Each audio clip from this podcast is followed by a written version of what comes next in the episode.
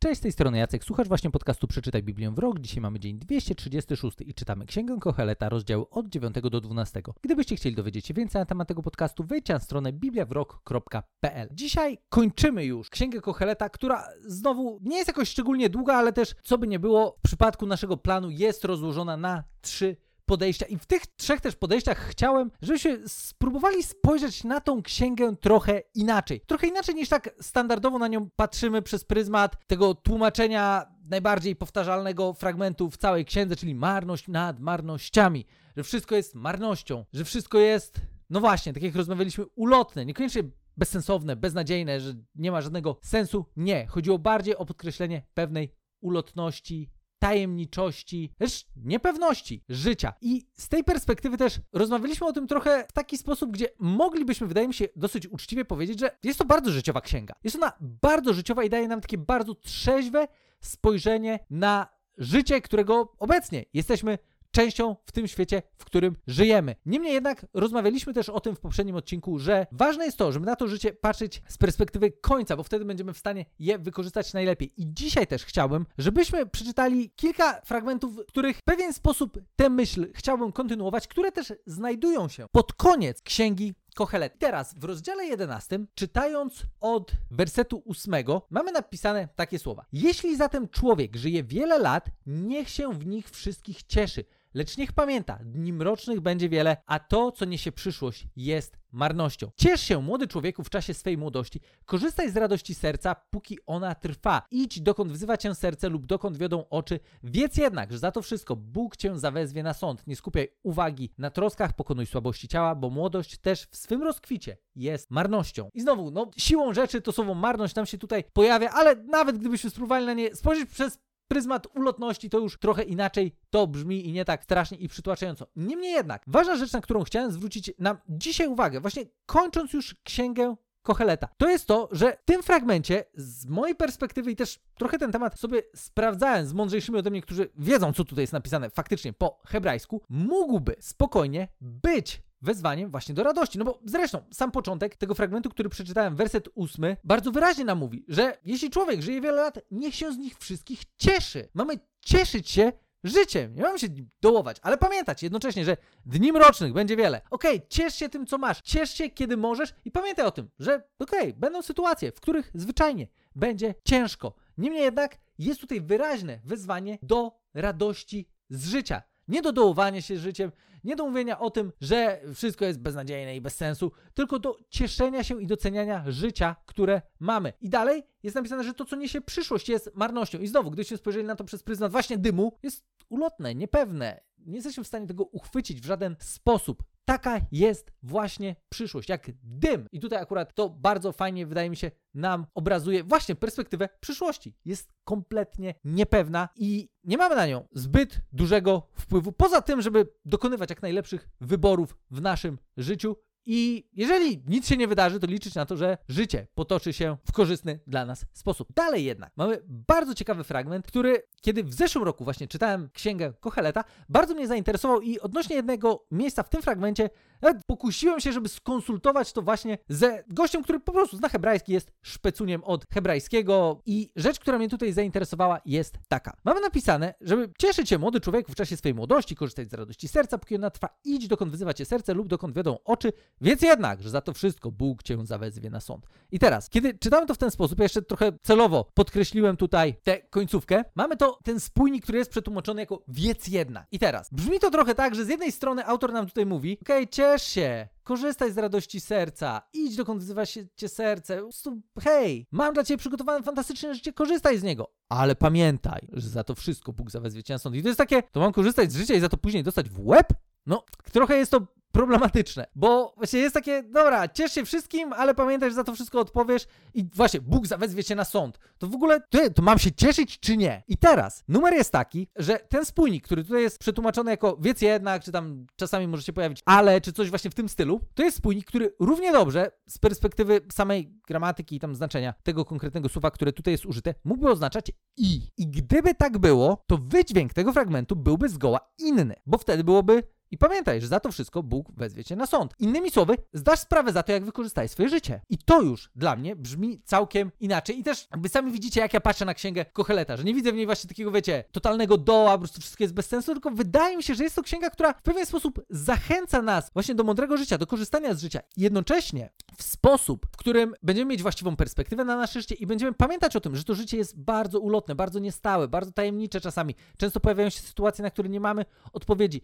I ten fragment, te wersety 8, 9, 10 dalej, wydaje mi się, że bardzo fajnie się wpisują właśnie w ten klimat tej księgi. Tak jak ja osobiście ją widzę, nie jestem jedyny, znam jeszcze kilka osób, które tak na to patrzyły, choć jakby kumam, że niekoniecznie jest to taka najbardziej powszechna opinia i powszechne spojrzenie na księgę Kocheleta, która zazwyczaj po prostu, wiecie, kojarzy się po prostu z zagładą i po prostu będzie źle i strasznie i to wszystko jest bez sensu. Ale tutaj, spójrzcie na to, ciesz się, młody człowieku, w czasie swojej młodości, korzystaj z radości serca, póki ona trwa, idź dokąd wyzywa cię serce lub dokąd wiedzą oczy wie i wiedz, że za to wszystko Bóg zawezwie cię na sąd. Użyłem tutaj spójnika i zamiast, ale niemniej jednak wiecie o co mi chodzi. Ciesz się z życia, korzystaj z życia pamiętając o Bogu, mając perspektywę wieczności, mając perspektywę tego, że właśnie, tak jak tutaj jest napisane, Bóg poprosi nas w pewnym momencie o to, żebyśmy zdali sprawę z naszego życia, żebyśmy wzięli odpowiedzialność za nasze życie, za to, czy je też dobrze właśnie wykorzystujemy. Nie na zasadzie, Bóg wezwie cię na sąd tylko za to, co złego zrobiłeś i dostaniesz po łbie. Bo często mamy taką perspektywę właśnie na Boga, że On tylko czyha na to, aż powinie nam się noga i będziemy mieli przerąbane. I tutaj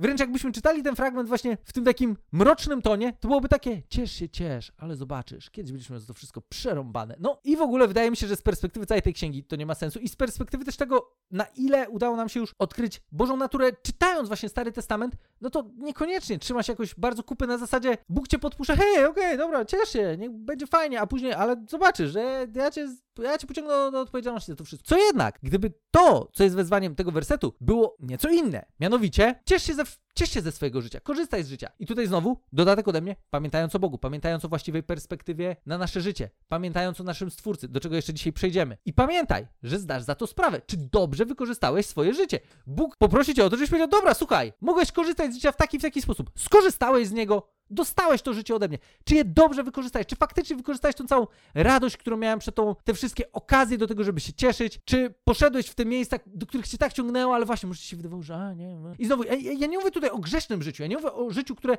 będzie, wiecie, jakieś hedonistyczne, stojące jawnie w opozycji do takich nawet powszechnych, już nie mówiąc o biblijnych zasadach moralności.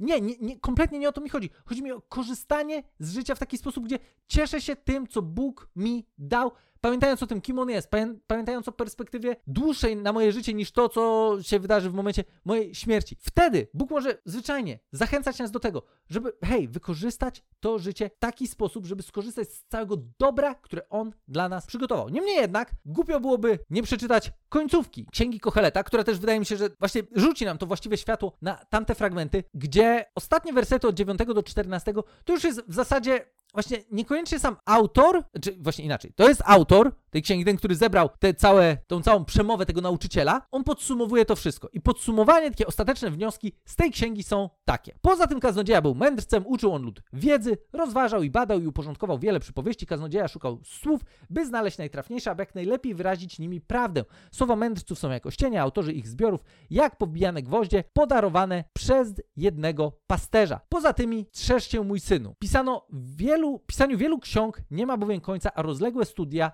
mogą męczyć ciało. Słowa na koniec, gdy już wszystko jest powiedziane. Boga się bój i Jego przykazań przestrzegaj. To odnosi się do każdego człowieka, gdyż nad każdym czynem Bóg dokona sądu, nad każdą rzeczą skrytą, czy to dobrą, czy złą. I to jest właśnie to. Ta końcówka to jest esencja ludzkiej powinności z perspektywy Bożej. Bój się Boga, o bojaźni Bożej rozmawialiśmy już wielokrotnie, kiedy rozmawialiśmy o tym, że tu nie chodzi o strach, chodzi bardziej o szacunek. Traktuj Boga z szacunkiem i przestrzegaj Jego przykazań. Żyj w taki sposób, w jaki Bóg stworzył ten świat korzystając z całej mądrości, którą możemy z Biblii wyciągnąć, żeby żyć we właściwy sposób, we właściwej relacji z Bogiem i z ludźmi. Nawet jakbyście chcieli, to możecie się cofnąć do odcinka, gdzie rozmawialiśmy na temat samych dziesięciu przykazań, gdzie trochę właśnie rozmawiałem o tym, w jaki sposób możemy na nie spojrzeć jako na pewne wskazówki do tego, jak dbać o właściwe relacje z ludźmi i z Bogiem w naszym życiu. Bój się Boga i przestrzegaj Jego przykazań.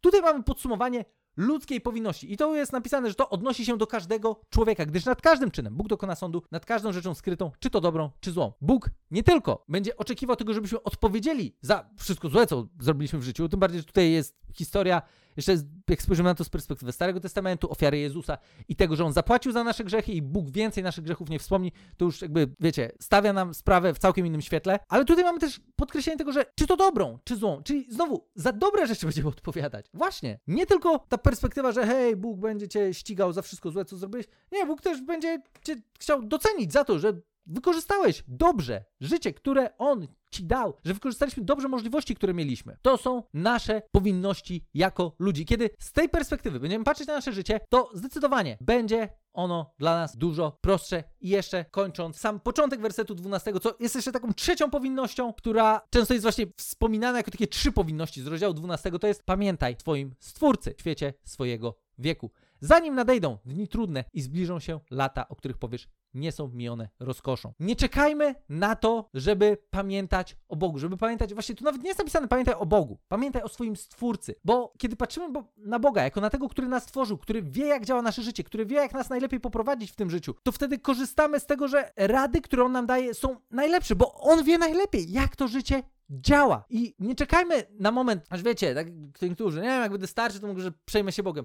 Bo może zwyczajnie nie być na to czasu. Tutaj akurat, znowu w tym przykładzie, z którego korzystam, mamy napisane, pamiętaj o swoim stwórcy w kwiecie swojego wieku. Niemniej jednak tutaj ten kwiat twojego wieku to jest to samo słowo, które się pojawiło w poprzednim rozdziale, e, kiedy była mowa o młodzieńcu. Czyli kiedy jesteś młody, kiedy wydaje ci się, że całe życie przed pamiętaj o Bogu. Pamiętaj o Bogu, bo przyjdą dni, kiedy będzie ciężko. I kiedy możesz nie mieć już szansy na to, żeby przypomnieć sobie o Bogu, może już wtedy będziesz na tyle daleko, że zapomniałeś o Bogu i nawet nie wiesz za bardzo, jak do niego wrócić. Pamiętaj o nim teraz. I też, będę tak, bez względu na to, czy jesteś młody, czy jesteś stary, pamiętajmy o Bogu, zanim będzie ciężko. Dbajmy o to, żeby traktować go z szacunkiem, żeby dbać o to, żeby żyć zgodnie z życiowymi przepisami, poradami na życie, które możemy znaleźć w Biblii. Skorzystajmy z tego, bo to jest najlepszy sposób na to, żeby żyć dobrym, spełnionym, szczęśliwym życiem, które dla nas przyniesie kupę frajdy, choć momentami, oczywiście, tak, będzie czasami ciężko. Niemniej jednak, ostatecznie będziemy mogli zostawić kupę dobra po sobie na tym świecie, pomóc innym ludziom odkryć Boga, doświadczyć to, jaki On jest i pomóc im również zacząć cieszyć się